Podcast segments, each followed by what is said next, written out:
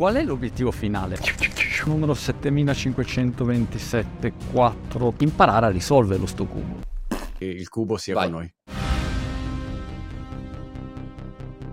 E dopo anni di insostenibili frustrazioni, eccolo qua. Il cubo di Rubik o rubo di Kubik, insomma, questa roba qua, quadratosa, che non sono mai riuscito a risolvere in vita mia. Mai, manco Bugaz. La mia missione di, di questa settimana è imparare il cubo di Rubik. Ti do il contesto. Perfetto. Non sono Yes. mai riuscito in vita mia a fare questo diavolo di cubo. Mai. Perfetto, mai perfetto. L'unica cosa che ho provato fare. È stata una volta durante il lockdown che con uno dei miei figli ha detto ah voglio imparare il cubo di Rubik e ho guardato qualche tutorial incomprensibile dal mio punto di vista con l'algoritmo, le robe Ok. e alla fine dei conti io volevo dire guarda ti dimostro che se uno si mette lì lo fa lui è riuscito a farlo per i fatti suoi e io non sono mai riuscito. Ecco questo sono è il livello eh, di incapacità Va benissimo, mi piace così. Eh.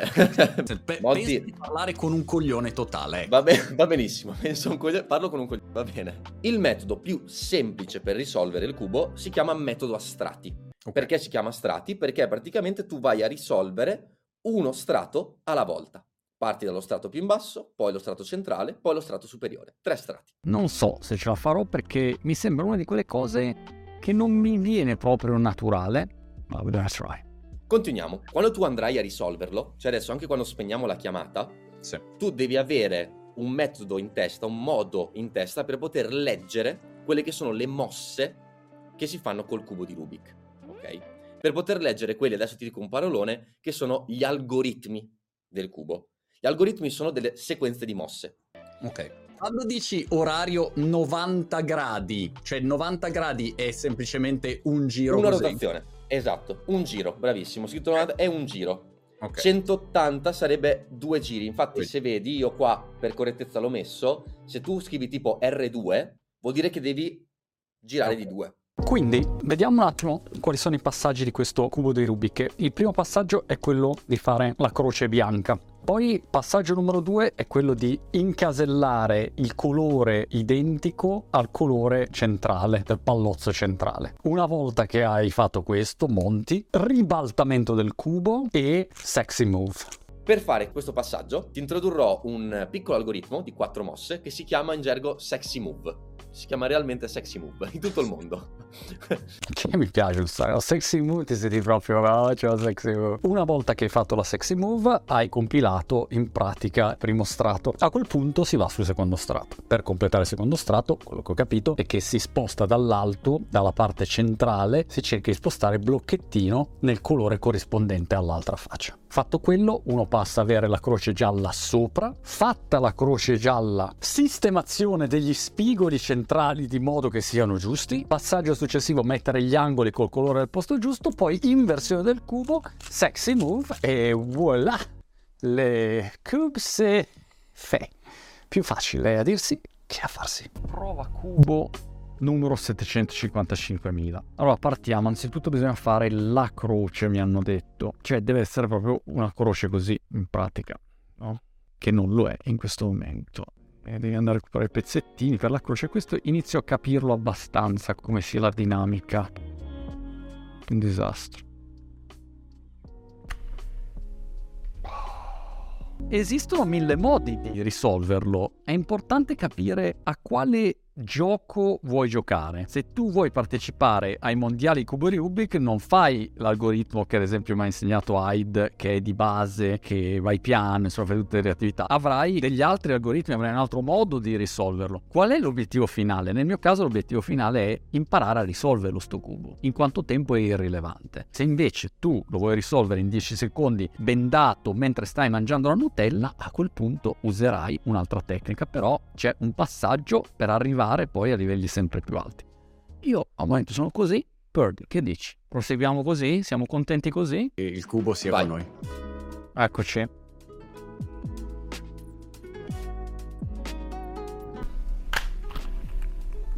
La vera domanda poi è quanti ce n'è di questi diavolo di cubi? Vi faccio due numerini al volo che mi hanno incuriosito. Anzitutto questi signori hanno venduto almeno una mezza miliardata di cubi, che non sono pochi perché se tu prendi la PS5 o una roba del genere, ho visto l'altro giorno il report ne hanno venduti, so, 30 milioni, 40 milioni, cioè sono numeri così, non è che hanno venduto mezzo miliardo di cubi. E dici, vabbè, c'è da molto più tempo in giro e costa anche molto meno, chiaramente, il Cuberoi. I numeri sono pazzeschi e come tutte le cose c'è un intero ecosistema intorno. L'abbiamo visto per il MetaQuest, VR, ogni settore che tu diresti, ma figurati, cioè, ma che, che numeri vuoi che muove? Muove, muove, perché poi ti impallini, perché poi ci sono vari livelli, ci sono quelli fenomeni che fanno le mega gare, lo risolvono in 3 secondi, 5 secondi, 2 secondi, bendati, mica bendati, giocogliandolo e lì si crea un'intera economia economia cubesca. Il cubo cuba un sacco. Ok, quindi una volta capito come funziona questo diavolo di cubo, sono quei passaggi lì. Sei passaggi in croce e devi ripetere, ripetere, ripetere. Alcuni mi vengono naturali, altri quando ci arrivo proprio non mi ricordo qual è l'algoritmo, devo girare di qua di là. Ru R', Uru 2 R', Ru R', Uru 2 R', Ru R', Uru 2 R', Ru. Come fai a non ripartire da zero? Questa è la menata clamorosa.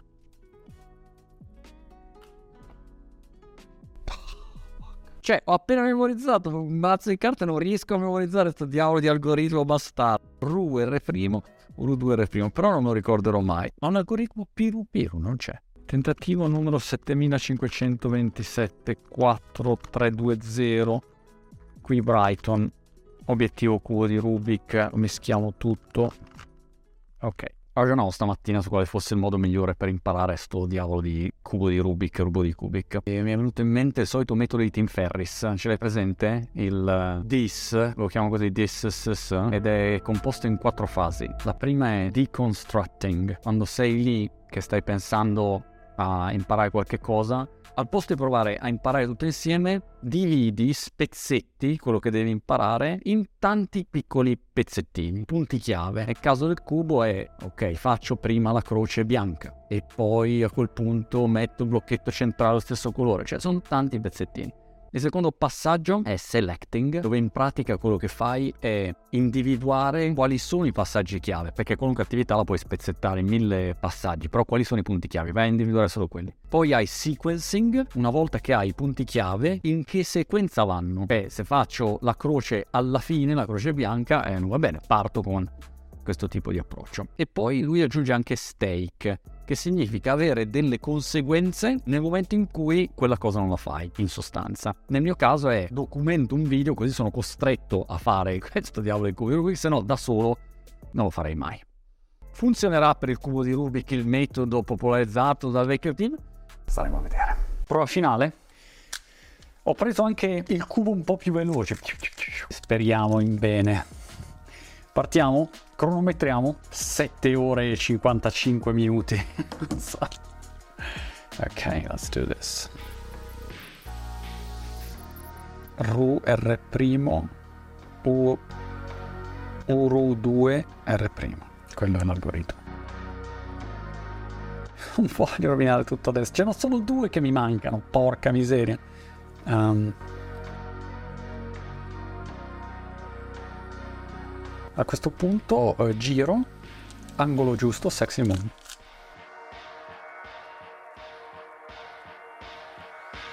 I did it! Fermo il cronometro. In soli 7 minuti e 52, diciamo 7,50 perché ci ho messo due secondi. wow, that's pretty good, man! Oh, ma è giusto? Sì, è giusto, è giusto, è giusto, ok. Sono quasi pronto Terrò in piedi. La mia avventura rubicosa si ferma qui, senza infamia e senza lode direi. Però qualche riflessione me l'ha innestata. La prima è che, sai la frasetta che dice che se sei un cavernicolo nulla è una risorsa. E uno se lo dimentica, ma a volte quando vedi degli oggetti come questo, che per anni mi sono sembrati assolutamente impossibili, impossibili, oppure devi avere un QI pazzesco, o devi essere super intelligente, avere una mente matematica, tutte ste menate qua, semplicemente semplicemente non hai gli strumenti, nel mio caso non avevo gli strumenti di base, i fondamentali, per poter affrontare un problema e risolverlo. E questo nella maggior parte dei casi è così. Quando sul lavoro uno si ritrova a non riuscire a risolvere un problema è perché uno semplicemente non ha l'ABC per affrontare quel problema in un modo sensato. La seconda considerazione collegata è che in un qualche modo imparare è l'arte di spacchettare. Se tu riesci a splittare, come si dice in italiano, suddividere, pezzettare un macro problemone in tanti problemini più piccoli e partire da un problema alla volta, mia gatta vuole uscire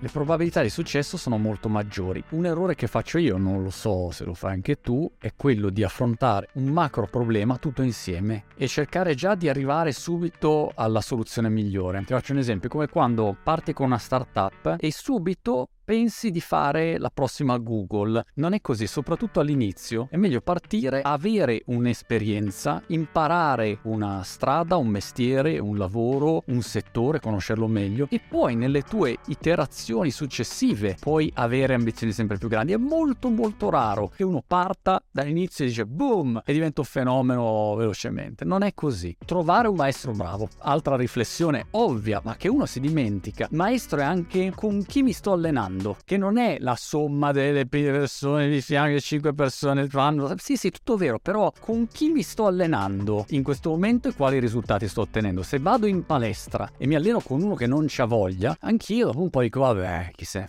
se invece vado a allenarmi con una persona motivata che è lì, che è sul pezzo, mi spinge anche a migliorare, allora questo aiuta. La possibilità di avere intorno, di apprendere da una persona che ne sa, nel mio caso sul cubo Hyde, grazie, senza di te non ce l'avrei mai fatta, fa tutta la differenza del mondo. E l'ultima considerazione, poi mi fermo perché devo andare a risolvere il mio nuovo cubo, è che i limiti esistono. Dopo tutto questo bel discorso che sì, se hai un ottimo maestro e se ti metti e se c'hai il metodo giusto, se c'hai persone intorno con cui ti alleni che sono forti, eccetera, puoi arrivare al massimo di quello che sai fare tu, mai dei limiti. Facendo questo cubo mi sono reso conto di tutti i miei limiti, proprio come approccio, è una cosa abbastanza lontana dal mio modo di ragionare, un po' più istintivo, un po' più fuori dallo schema, ecco, mettiamola così. E sì, se mi allenassi come un bastardo potrei migliorare, posso farlo sempre più velocemente, però chiaramente io non sono portato questo oggetto qui, quindi posso arrivare fino a un certo punto. E pensavo che uno dei motivi per cui la cultura dell'ottimismo mi sta così stracassatamente sulla fungia è che in un qualche modo dà per scontato il fatto che i limiti non esistono. Puoi fare tutto, puoi essere qualunque cosa.